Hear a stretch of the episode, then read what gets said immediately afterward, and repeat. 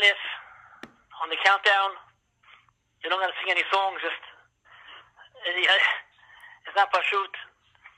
We know that we have a big count over here, Chaf Aleph, but we're not really counting down, we're counting up. Rosh Hashanah, next Shabbat, Bezat Hashem, already this Wednesday, Thursday, we use Wednesday, and we have to think about a game plan for the holiday, which we call the Days of Awe. We know that there's different kind of holidays. We have regular holidays. There's no regular holidays really. We have holidays that are holy days. Pesach, Sukkot, Shavuot. But we have what's called the high holidays. That name was given to them because they're really, really high holidays. It's a different type of holiday. It's a, the whole, the whole, whole item is different. It's much more praying, more in shul on those three days, Rosh Hashanah Kippur, which, by the way, those are the three days of the year that we said that give you your, your Yirat Shamayim for the entire year. That's when they're giving it out on those three days. As the Midrash tells us, we mentioned it before, the Midrash says, please Hashem, don't despise Am Yisrael's tefillah, prayer. ולא בזעת תפילתם, it's Pasuk Tehillim. and then the Midrash says referring to these three days of Rosh Hashanah and Kippur. That, that's what we have left. We don't have Bet Mikdash, we don't have the Avodat, That's the service of the temple. We don't have the temple. But we have these three days. So how important it is for us to prepare ourselves. Now, the angles are many, but the bullseye is all the same. You got to get to the centerpiece, to the centerfold, to the to the middle. How to get there? There's many ways, different ways, and the, a lot of a lot of them are are are, mentioned in Hazal, mentioned in the other other study. But all the ways are all good, but you have to go on some way. But before you take any way, you have to know one thing. And I want to, preface it with the Gemara and the Sechet Avodah Zarah. Famous story, many of you know about it maybe. On 17b, a story with Elazar ben Durdiyah. He was not a good, not such a good person. Did some very heavy, heavy iniquities, some heavy sins he did. And one time he heard there's some place where he can do a nice, even a better sin. And he went, he spent money and time and effort to get there. He passed seven seas to get there. And in the course of that trip, it was told to him by someone that he's a lost case. There's no way he's coming back into Teshuvah. There's no way he'll come back in repentance. He's gone. He's a goner. The Gemara says that these words entered him like the poison of a snake. It hit his heart like a dagger, like a like a like a like a, a arrowhead, straight in. And he got so shaken up from that, he left it all, and he decided to make teshuvah. We're talking now about somebody really low. He went in solitude to be himself between two mountains and and he says, Mountains, please ask mercy for me from Almighty that he should forgive my sins. So they told him, instead of asking for you, we should ask ourselves. Uh, so the Tosafot explains it means that not that they answered him straight up, but there's an angel in Shamayim that takes care of these things. Takes care of the mountains, of the of the Shemaim, of the water. And that's the one that answered. Someone even say, Tosfot says himself another shot, that this whole conversation he said inside of himself. He kept asking these things and answering. What would they say to him? But anyway, this is what it says. Then he said, Son, son of the moon, beg for me mercy from Almighty to forgive me. So they told him again, huh, instead of asking for you, we may as well ask ourselves first after a whole big, big conversation, asking all the things, he came to one answer. one final word. He says, "En hadabar talui elabi." The thing is not dependent only upon me, which means nobody can help me. Instead of asking others to pray for me, I'll pray for myself. And that's what he did. He put his head between his two knees and he started to cry from the great anguish of his sins. And he cried so much that from the pain, he just, he, he died. His neshama left him. And at that minute, a voice came out of heaven and said, Rabbi El-Azar ben Durdiya, Rabbi El-Azar, the son of Durdiya, is invited to Hayeh Alam the everlasting world. He's invited. When the Yehuda Hanasi heard this, heard this, he cried. He said, a person can acquire Alam in many years, and then someone can acquire it in one minute. And he said also, come and see how great are those who make teshuvah. That's not enough that Hashem accepts them in teshuvah, but he calls them even Rabbi. He calls them a rabbi. He was no rabbi. He was a little bit, uh, I should say a lot, on the other side of being called rabbi. He was on the underground. And yet, he became called Rebbe. And the commentaries ask a question. Why did, did Rabbi Yehuda see, Rabbi Yehuda, the the prince, why did he cry? On the contrary, he should have been happy that even such a far Jew from Judaism, so far from Torah, was able to get into Gan Eden in a small minute says Rabbi Aharon Mikarlin in the Sefer, Sefer Bet Aharon, in his book, that for sure Rabbi Danasi was happy that Rabbi Azam got to Alam Haba. But he cried, Rabbi Danasi, you know why? Now listen well. Because he was, Rabbi Danasi himself was shaken up from the great lesson of Mussar that this story shows us. That if in one minute a person can acquire Alam Haba, if so, a person should put in his mind and think, how many spiritual worlds full of such good can a person acquire in many hours that a person has on this on this world? How many days he has and years? And this is why Rabbi cried that people just pass the time and waste many hours and they don't appreciate the value of the time in this world to really utilize the time And this is something which I have to think about before the holidays.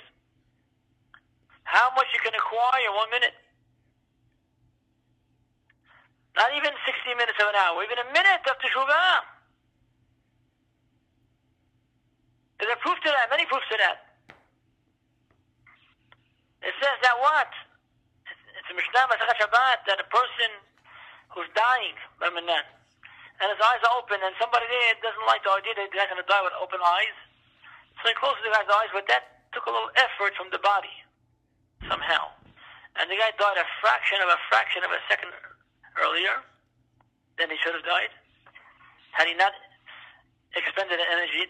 The energy. The person who closes his eyes is a murderer. He's a Rotseach. Why? Because the guy died a fraction of a fraction of a second before he should have died.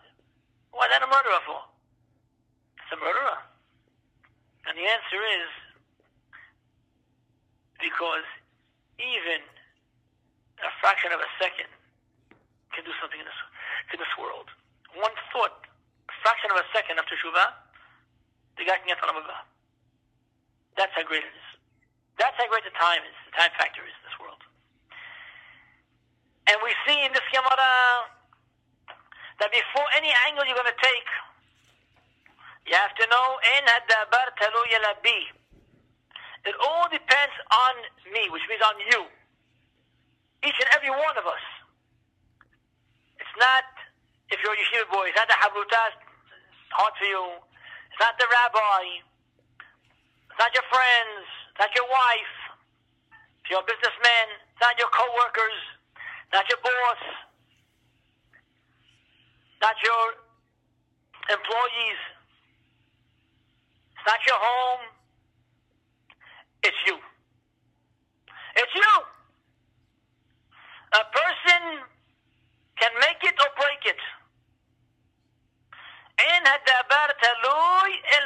When he understood that, this in Azab when he understood that message, when he got that into his mind, that's when he was able to make the great move in life.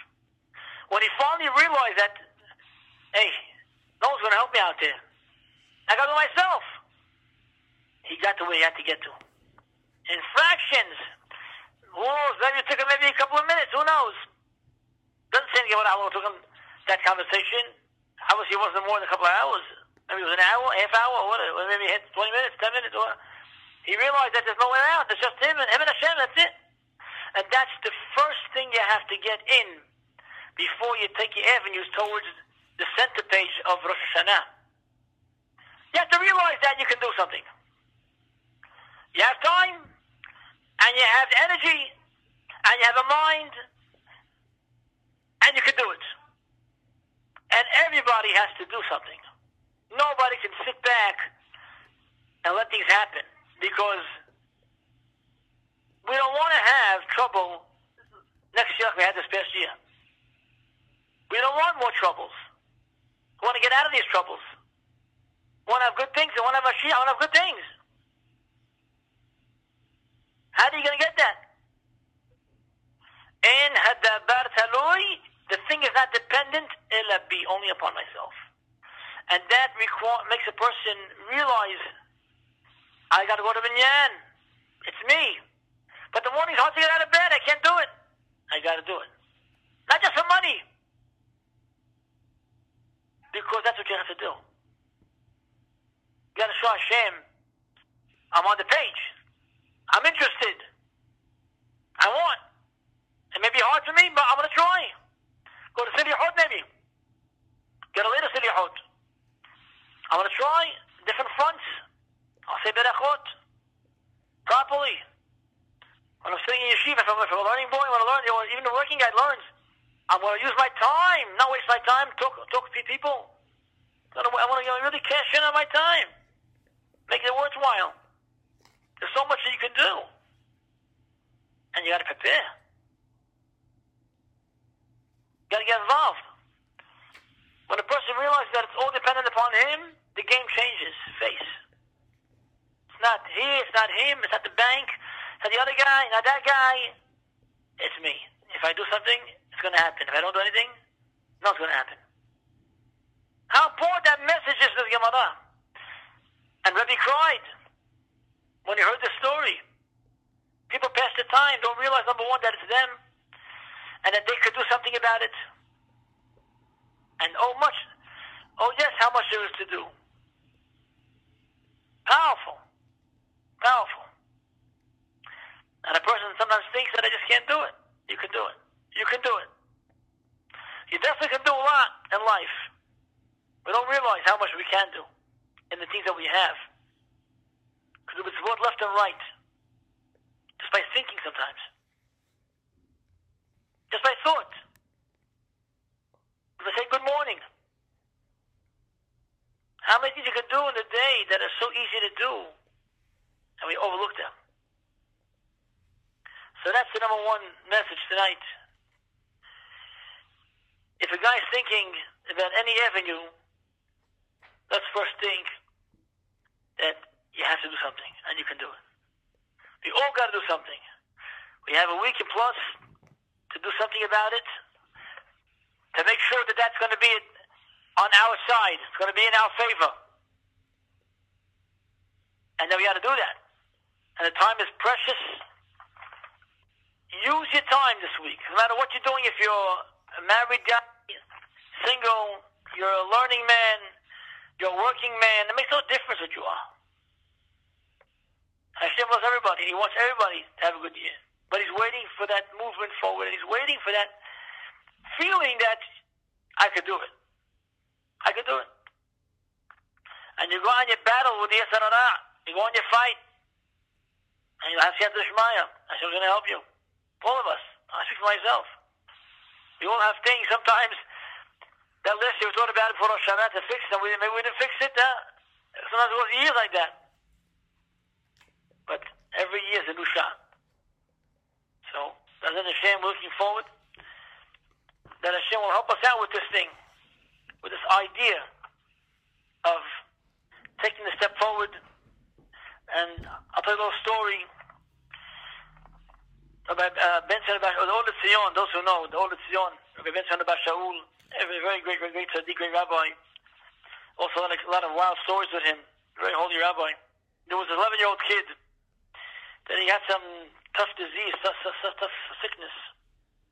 And he became just paralyzed on his feet. Haman Hashem save us. The parents was just wiped out. They what to do themselves. Such, such pain they had to see the kid in the, in the wheelchair. So they tried all kinds of things, all kinds of medicines and checkups and all kinds. But that was it. The doctor said that it's impossible to turn this back. And what happened happened and it's over. One of the friends of the family, they told, you know what? Why don't you go to the Rabbi Bashaul? You know Hamza Bashaul? The big tzaddik. Ask him for a blessing. Okay, so they, they said, why not? Great. And they made up a time to meet the rabbi after he finishes his class. And the rabbi told them they should wait for him in the parking lot downstairs next to his car that's going to take him after he finishes his class.